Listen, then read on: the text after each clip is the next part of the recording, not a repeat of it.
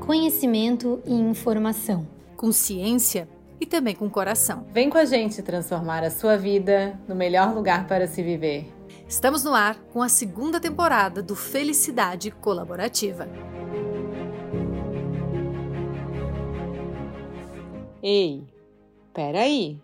Você acredita em tudo que você pensa? Dando início à minha participação aqui na segunda temporada do Felicidade Colaborativa, eu quero, antes de qualquer coisa, dizer que eu estou muito feliz em poder compartilhar um pouco do meu conhecimento com vocês em mais uma plataforma digital, tentando desmistificar um pouco desse assunto que ainda hoje é tabu fazer terapia. Eu quero trazer um pouco da abordagem que eu trabalho no consultório, que é a terapia cognitivo-comportamental, e o meu objetivo aqui no Felicidade Colaborativa vai ser trazer um pouco mais da psicologia de uma forma prática. E eu aceito aqui sugestões para a gente definir as próximas pautas dos próximos episódios.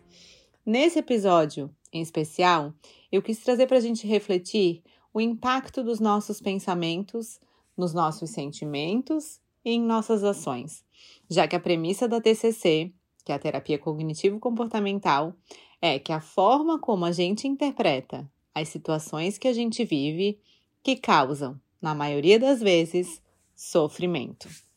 Eu gosto muito de uma frase do filósofo grego Epitetos, que foi dita há mais de dois mil anos, que fala o seguinte: abre aspas. O que perturba os seres humanos não são os fatos em si, mas a interpretação que ele dá aos fatos. Fecha aspas. Dito isso, gente, eu quero que você pare um pouquinho e reflita sobre como tem interpretado as situações que acontecem aí ao seu redor, na sua vida.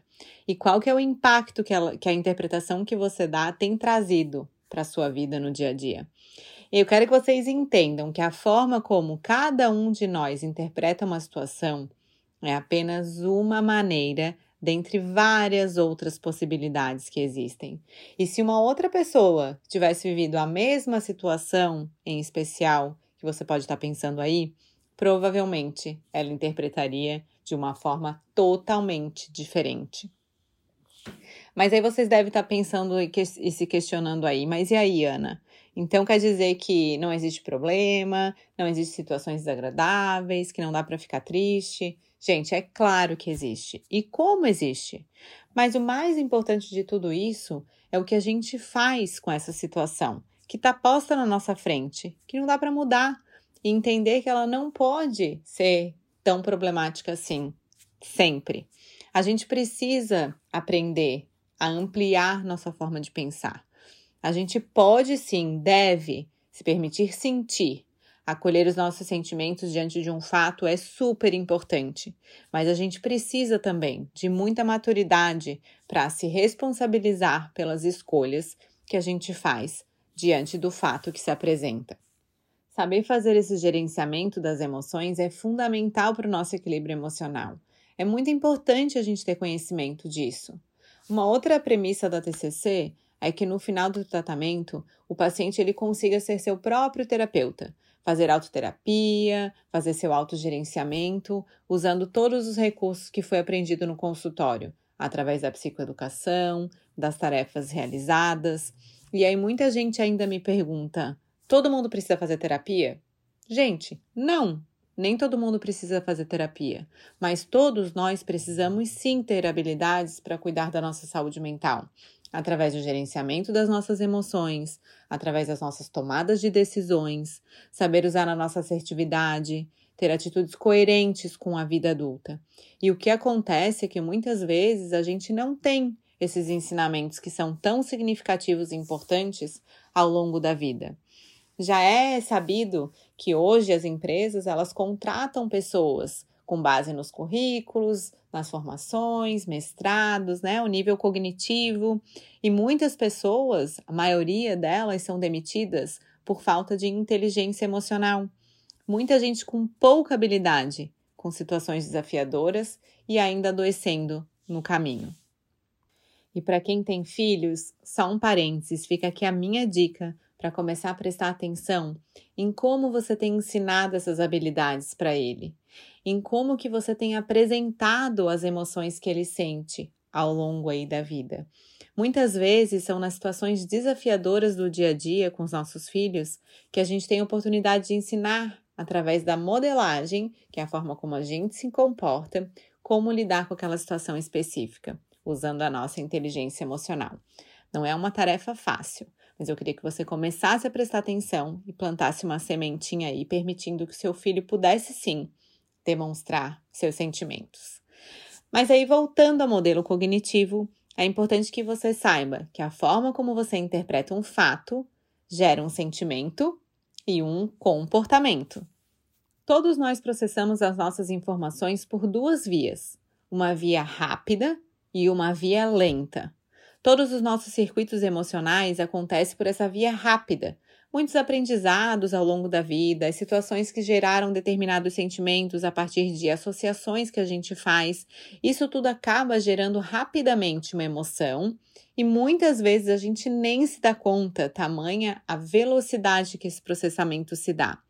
Então, se você já passou aí por alguma situação que foi desagradável, que você tenha se sentido abandonado, rejeitado, passado por uma situação de exposição, de bullying, por exemplo, você fica condicionado aí para que quando tiver uma situação parecida, você acabe ativando a mesma resposta emocional, porque o caminho neural ele já está estabelecido. Várias das nossas respostas são dadas a partir do nosso sistema nervoso simpático, aquele de luta e fuga que você já deve ter escutado por aí, sem que a gente precise gastar energia pensando sobre tudo que está acontecendo, parar, pensar, refletir, porque o nosso cérebro ele tenta poupar o máximo de energia possível e por isso que as nossas respostas muitas vezes elas são realizadas pela via rápida porque, porque afinal de contas o caminho neural ele já está estabelecido.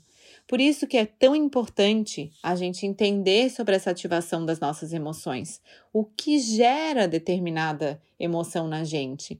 Isso nos dá muita inteligência emocional. Presta atenção comigo. Se você aí consegue entender o que desencadeia uma emoção sua, parar, pensar, refletir, você pode tentar dar um encaminhamento diferente a partir dessa, desse entendimento e construir um novo caminho neural, uma nova forma de pensar, através de um movimento contínuo, diário, de fazer o, o exercício constante de você parar e prestar atenção no que, que pode ter gerado determinada emoção. Porque o que importa de fato não é o que você sente, é o que você faz com aquilo que você sente. O nosso grau de conhecimento sobre as nossas emoções é muito valioso. E se você não entende sobre as suas emoções, fica simplesmente impossível de lidar com elas. O autoconhecimento é fundamental nesse processo. A gente só pode lidar com aquilo que a gente conhece. Não tem outro caminho. E a gente precisa treinar cada vez mais a nossa percepção sobre as nossas reações emocionais, registrando, nomeando sempre que for possível.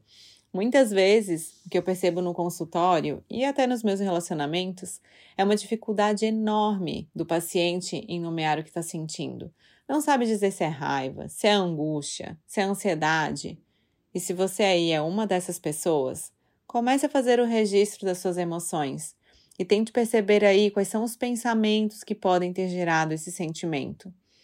Depois de um tempinho, quando tiver aí um pouco mais de clareza sobre esses pensamentos, questione-os. Quais são as evidências que você tem que esse pensamento é verdadeiro? Aprenda a ampliar sua forma de pensar. Isso pode diminuir uma série de problemas na sua vida. Você pode fazer esse registro num caderninho, no bloco de notas do celular. Tenho até aplicativos que fazem esse monitoramento. Eu gosto muito de um livro também que chama A Mente Vencendo o Humor, e ele fala muito sobre esse registro de pensamento disfuncional, que é um exercício que a gente pode fazer para a gente treinar cada vez mais ter habilidades para entender sobre as nossas emoções. Mas para promover mudança, gente, tem que fazer.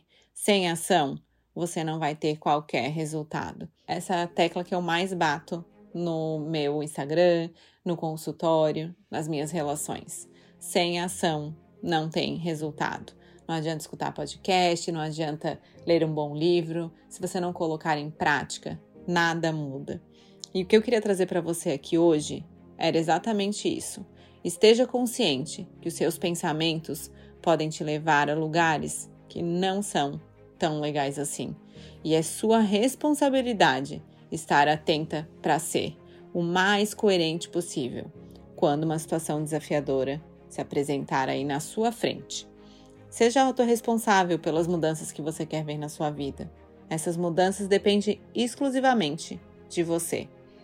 E se esse conteúdo aqui fez sentido, compartilhe para que ele possa ajudar mais e mais pessoas. A gente vai adorar ele alcançar cada vez mais gente. E se você ficou aí com alguma dúvida, pode me mandar mensagem no Instagram do Felicidade Colaborativa ou no meu Instagram pessoal, arroba psi, underline, A gente se vê no próximo episódio. Até lá!